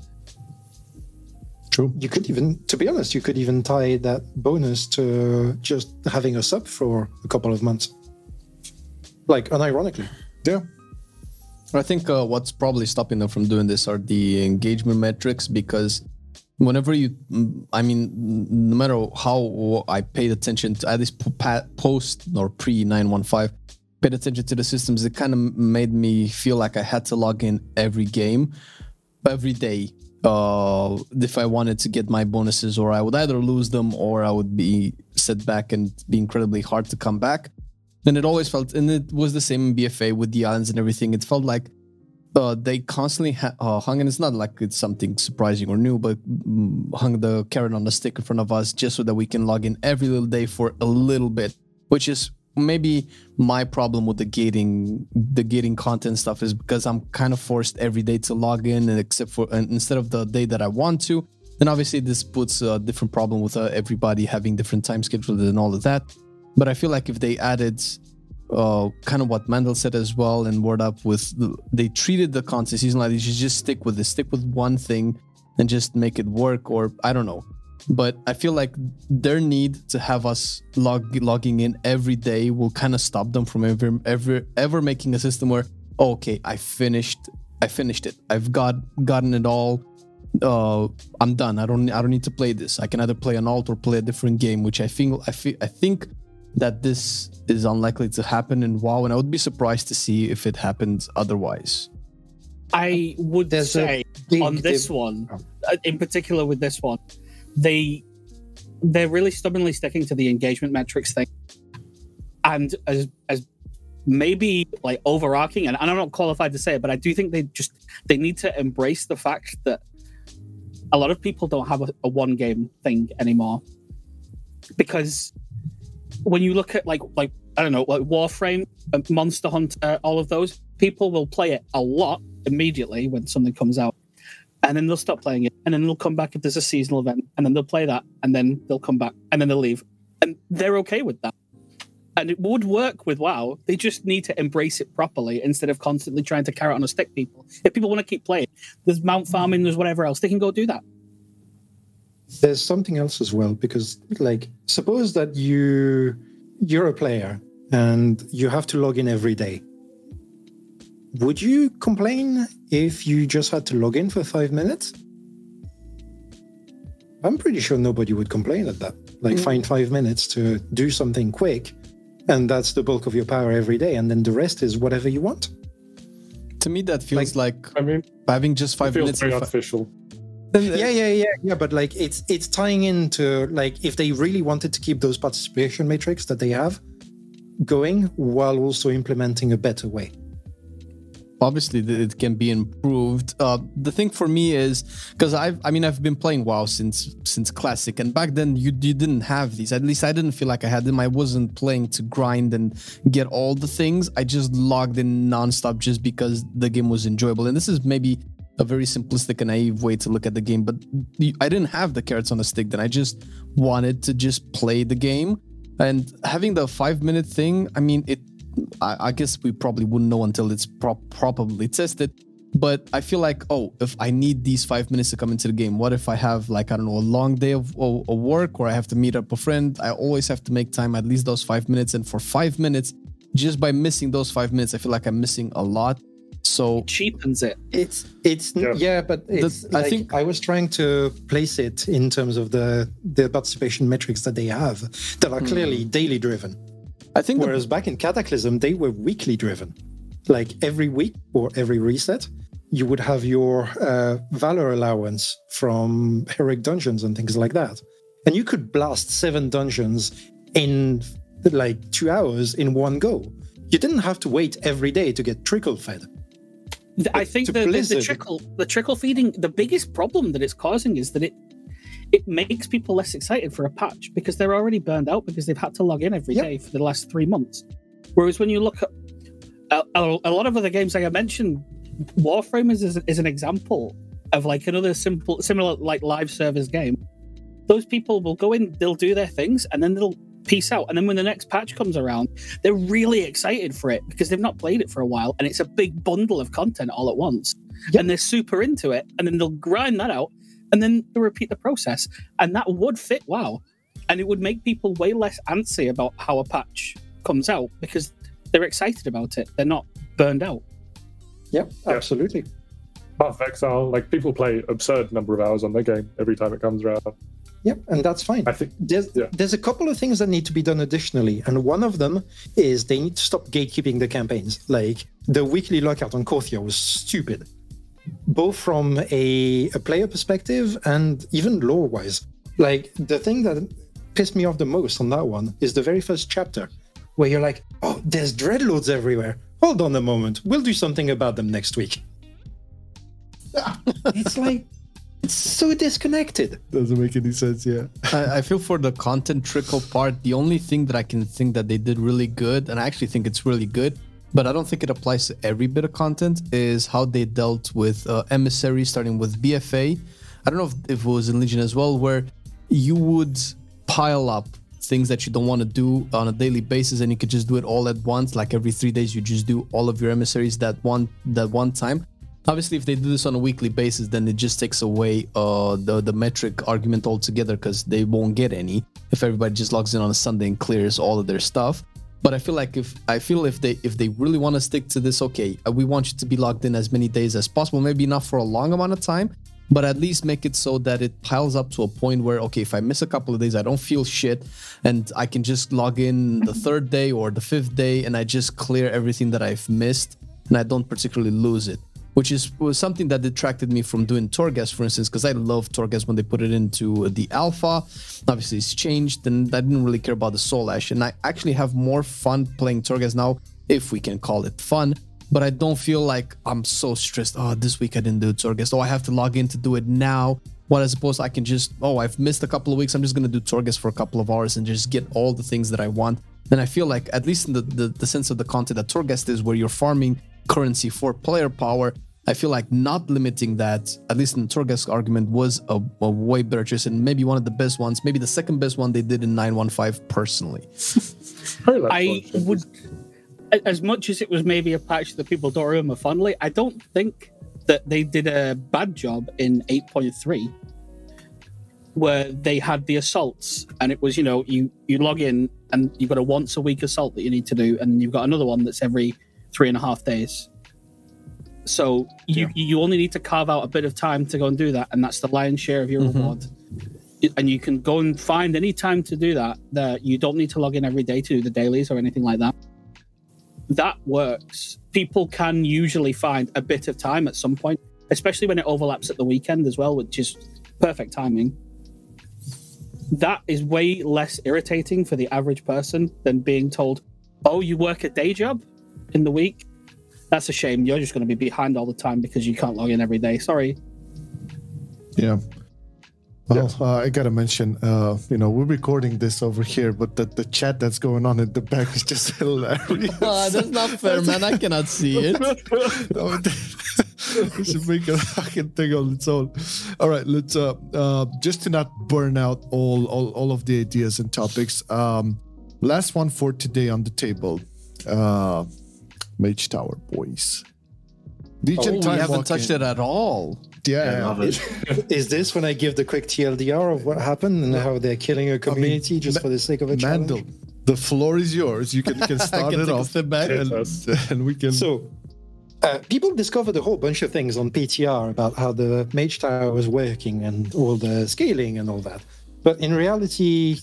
there's a certain community, which is the Time Walking community, that has existed since, I think it was,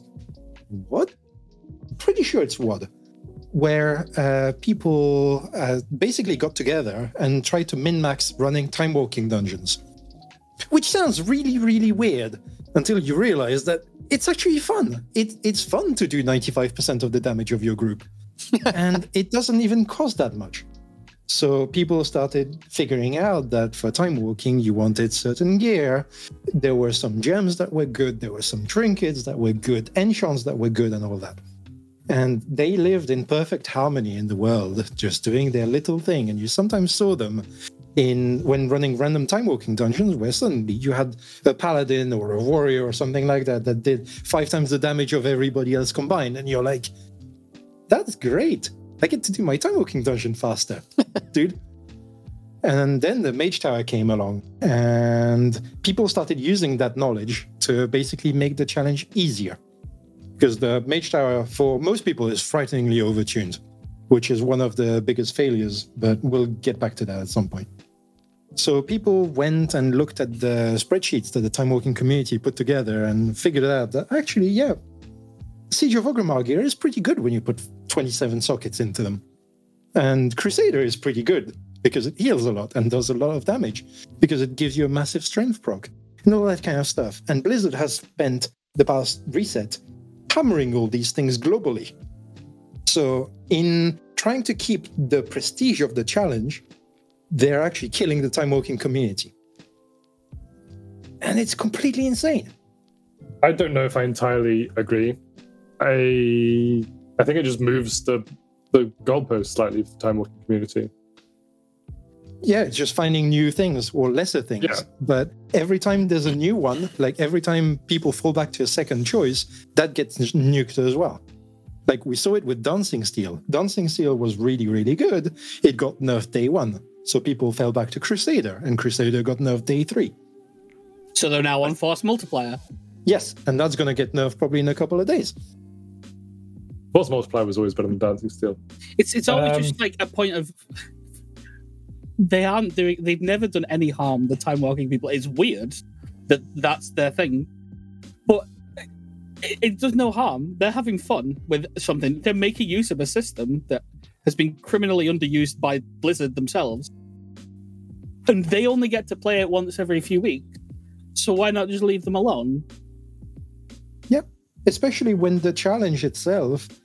Like, okay, we're all in special cases. Except Panthea. He hasn't done a single one yet.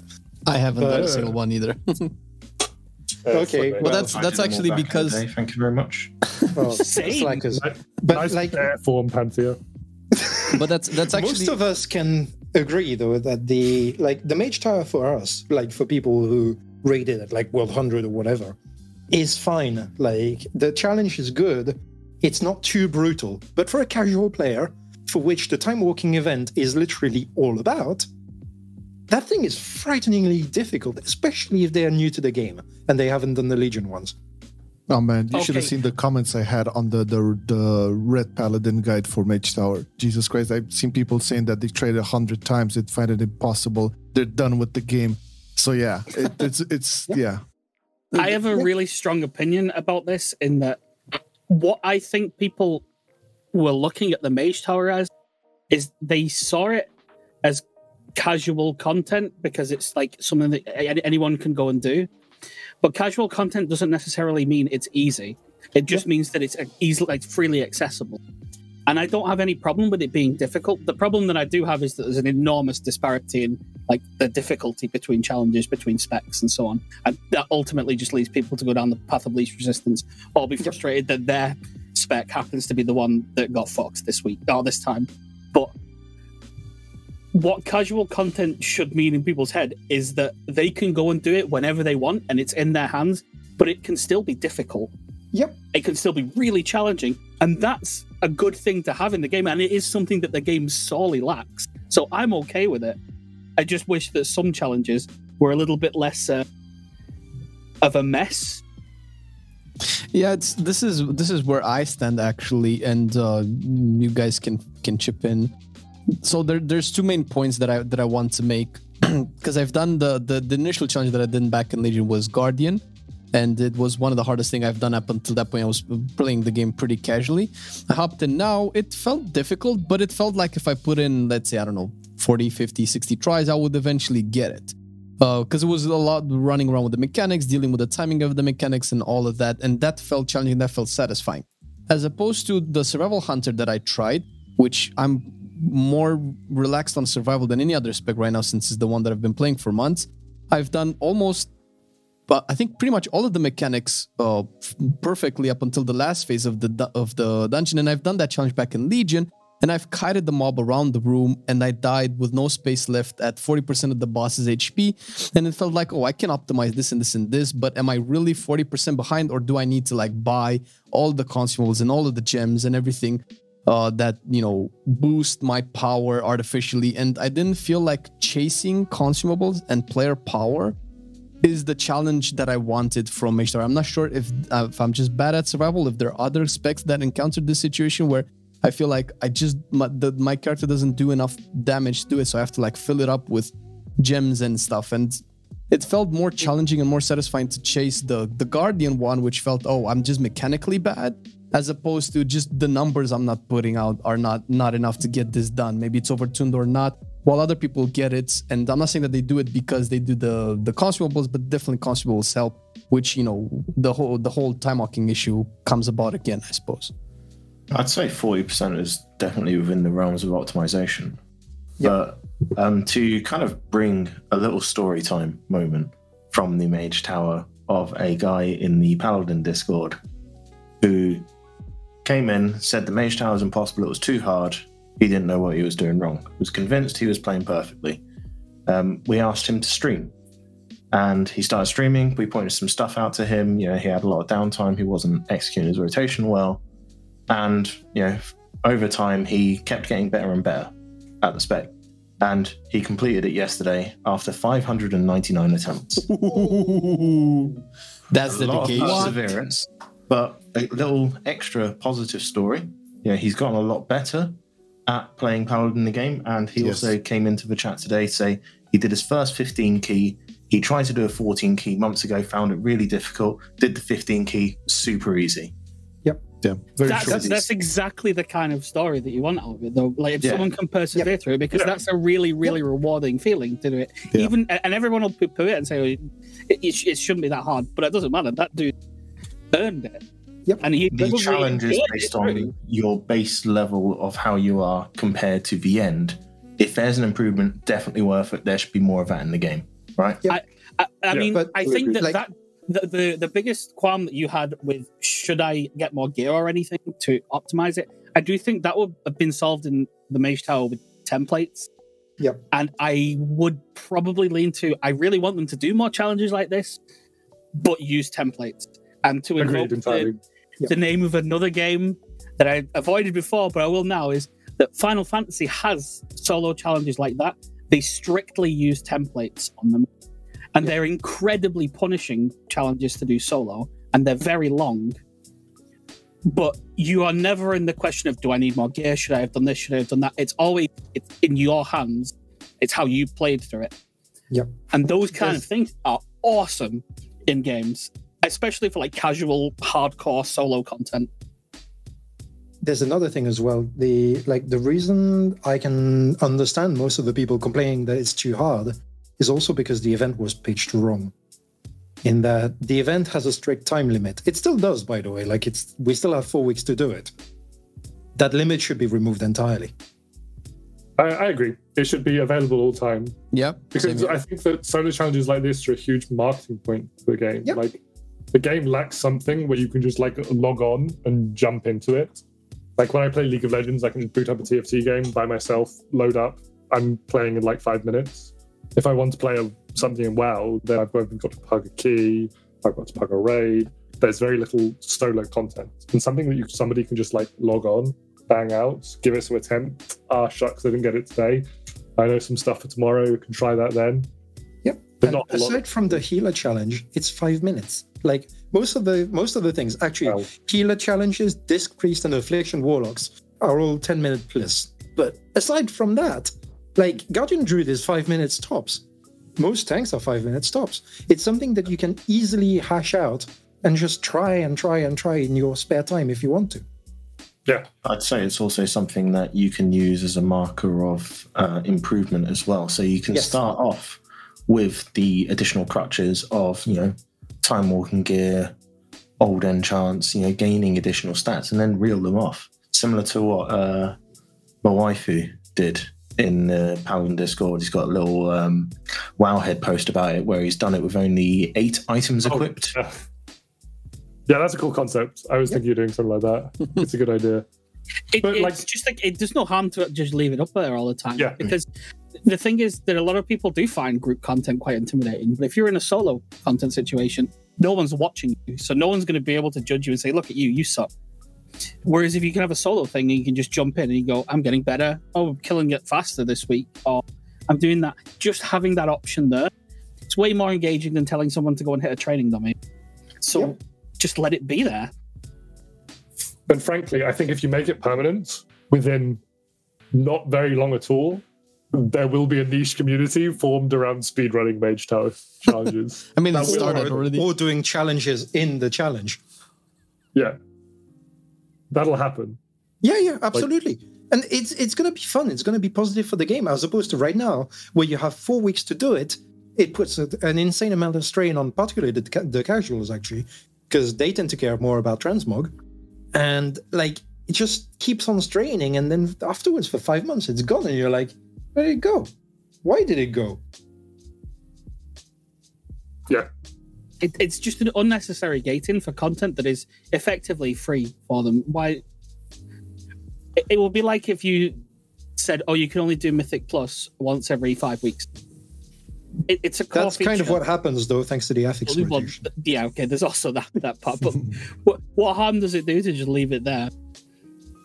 Because it's not going to drag people back into the game 5 months from now for the second time that it comes round.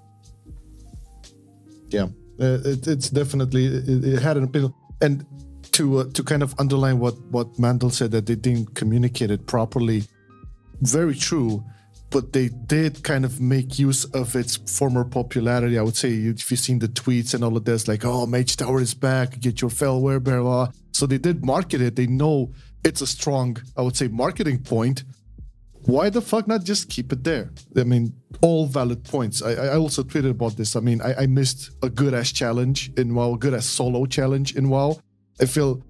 one of the best things they did was the Mage Tower challenges, granted, overtuned or not. The example Panthea made, where the dude after 599 attempts actually did it, and also had him improve his gameplay with Paladin. That's one of the biggest selling points you can have. And believe it or not, I felt the same way after doing it for 69 times or whatever. It just feels like, okay, now I definitely know how to play my spec better. And I think one of the positives around content like this is actually improving. Did they start this in mob with, what was it, the challenge mode? So the green fire is the best example. That's like people love solo challenges that are just, you know, test the skill for you on your character. Yeah. And I know that they take a lot of resources to build, especially for like individual specs. So if they take a lot of resources to build, you should milk them for all they're worth and let people do them whenever they want. True. Yep. There's a couple of other problems that came with the Mage Tower, though, like other than the borrowed power stuff that we've already like mentioned time and time again on the last podcast. Yeah. But the other one is also like, it's a really, really, really simple problem.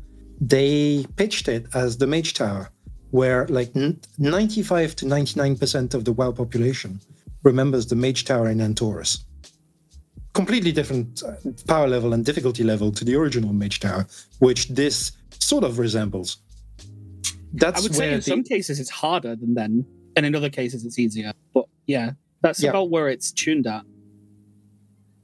I mean, there are exceptions where it's just dead easy. Like Windwalker is 5 pulls for most people. And then on the other side of the scale, you have Affliction Warlock, where you can't do it without bugging the thing. Yeah. I agree. I mean, I think they should make significantly more use of it than they currently are. And they're also like they nerfed a couple of ones. I think they also mentioned that more nerfs are coming to them. They buffed one of them. Oh, they which one is that? They buffed Guardian Druid for like 2 days. Oh boy! Yeah, they tried to nerf it and they didn't understand what it was. Yeah, made it harder, which is pretty fucked up. But it's something that they should take the feedback that people really want to do it. Yeah, as this is a really good idea to keep doing. I mean, I wouldn't even be opposed to, like, why not just open it up so the DPS can queue for the other challenges and see whether or not they can do them? That'd be cool. That would be a really cool idea. Be interesting. Like, I would love to see a Brewmaster Monk do the WEM challenge, for instance, because I reckon they can do it.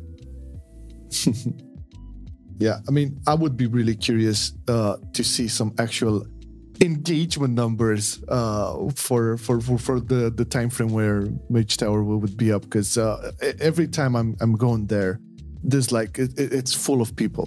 So it has to have some degree of success, I'm sure. So maybe it's probably the most successful piece of content of the Shadowlands. The Legion content. Yeah, but like there's no harm with it. It's new for most people, or it's challenging for most people, and it's what people want. Make more of it. Go. It's as easy as that. Man, I really want to see some hybrid try and do the Healer Mage Tower now. Oh, man. I would actually love to see a Red Paladin do the healer challenge. Like, unironically. I reckon it's doable. I reckon Feral Law. I can see it. But the thing is that's also recycling content for free that people would engage with, and they make videos about it. It becomes part of the challenge. It becomes its own little community. And if there's anything they need to do more, it's foster the weird little communities in the game outside of the ones that they seem to not like, which are like the high-end one. Just create the weird ones. Let them do what they want. Yeah. Take the reins off. Yeah, go and have fun. Red Healer Challenge, let's go. Yeah, I'm down for that shit. I'm down. I know how much. If somebody streams that, I would watch until completion. I would watch 100%. It would be definitely interesting. Like, I'd like to see like a Red Paladin try and do a tank challenge. You know, maybe they could find weird ways to live and get through it and everything. It would be awesome. Yeah. Well, I think I found the title. No, it's gonna be round two, but you know, I'm keeping it to the same length. Sorry, man. As a historical precedent, the Proving Grounds had this. That let you go and do the other ones to see if you could manage. Yeah. Yep. That was pretty cool. That's what I was saying, because I know there was the challenge mode, Proving Grounds, and Mop.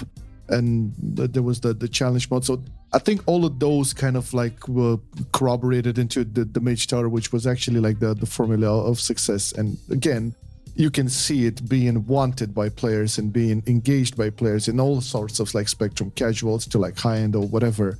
People enjoy it. So yeah, that easy win for them to just keep it there. And maybe iterate further on. I mean, with the rewards or whatever, or as you guys mentioned, let hybrids do tanks or healer challenges and so on and so forth. Let tanks do the DPS ones. It could be a world in and of itself. It has. If they didn't disable the borrowed power, you don't even need a hybrid. Like, I would love to see a mage do the healer challenge or the tank challenge. I reckon they could do it if they had the legendary for the triple shield. Oh yeah, that'll be It's the thing where we all know, everyone knows the power of like the speedrunning community, where they come up with weird challenges to go and do in games that they like. Yeah. Yep. And they will create infinite content for really weird, vague prestige about doing something, and that's good. That's super healthy for a game. Of course, having player generated prestige is super important. For a game's life cycle. Yep. I mean, this existed in WoW, but for some reason the devs decided to accidentally kill it off. The Iron Man challenge existed. Right. Well, they've already learned that with the Season of Mastery, right? By actually implementing that as a thing. And yeah. Like, that got a lot of engagement from people, despite the fact that the hype around Season of Mastery was kind of low. That part of it got a lot of attention because it was a really good idea.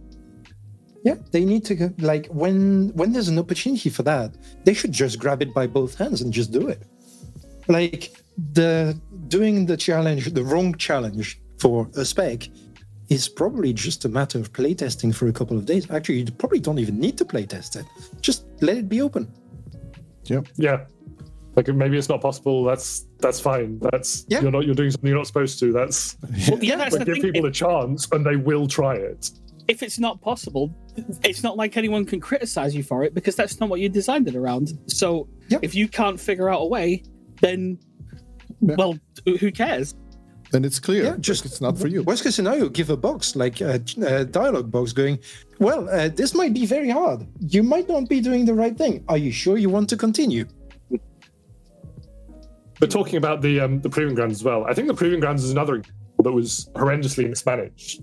Like when people were trying to do the high Proving Grounds push, like Fragments did a stream. That shit was hype as fuck. But then instead of like vaguely supporting it, like giving you some kind of checkpointing so you can go back to the point, they just left it at this point where you had to do like 7 hours to get to a... So it took it from like, this could have been content. People would have done that. People would have tried to push high Proving Grounds if they had like a 10-way back checkpoint instead of having to spend 7 hours going back to the point they were at. I don't agree on the checkpoint thing if the reward at the end is incredibly prestigious, and it can be anything like a title or a mount or just a cosmetic. If it's really prestigious, grinding through loads of boring stuff to get to the end where the real challenge is, people will still do it. Sure, because, in the case where something there is a reward, yes. Because like in the case of, I'll go back to like, in Final Fantasy solo challenge, that is like a 9 hour long thing. Or I think it's something like 15 in some of them. And the majority of that is really, really boring, simple, easy stuff. But the end challenge is incredibly challenging. And because of that, the title is incredibly prestigious and people will go and do it. Yeah. It takes very little thing, like the title can just sound cool and people will love it. And that's all they need to do with those things. All right. Well, I guess we can close it off. Yeah, I think this is a good point to stop. Yeah, pretty cool episode indeed. I think we covered a lot of ground, but lots more to be covered. So this is not going anywhere. Okay, we're gonna, as Mandel proposed, probably bi-weekly, was it? Like after like or probably continue with the next episode, dude. Bi-weekly is probably a bit much. Bi-monthly, Jesus Christ! Yeah, I was thinking bi-monthly.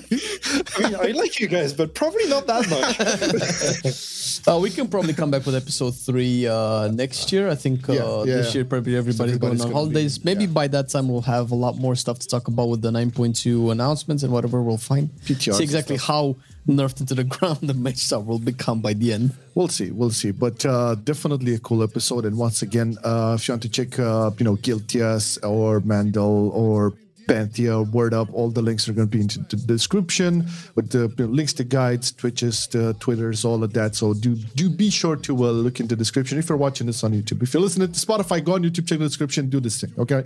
These guys deserve all the support they can get. And that being said, we want to thank you for watching or listening. It's been round 2 of Breaking World of Warcraft with the beautiful gents here. We want to thank them for joining as always. Thank you. And we shall be coming back with round 3 next year when we're probably going to have a bigger episode because there most probably is going to have a lot of things to talk about. Yeah, for sure. All right. Thank you for coming, guys. Thank you for being a part of this, and see you next time. Bye. Always a pleasure. Loving it then, I still love it now. Still, I play wild. Still, I play wild. Getting better every day, let me show you how. Cause still, I play wild. Still, I play wild. It's getting harder to stay, but at the end of the day, it's a guilty pleasure, so just log in and play. Whether it's classic or retail, I'ma do a / bow. Still, I play wild. Still.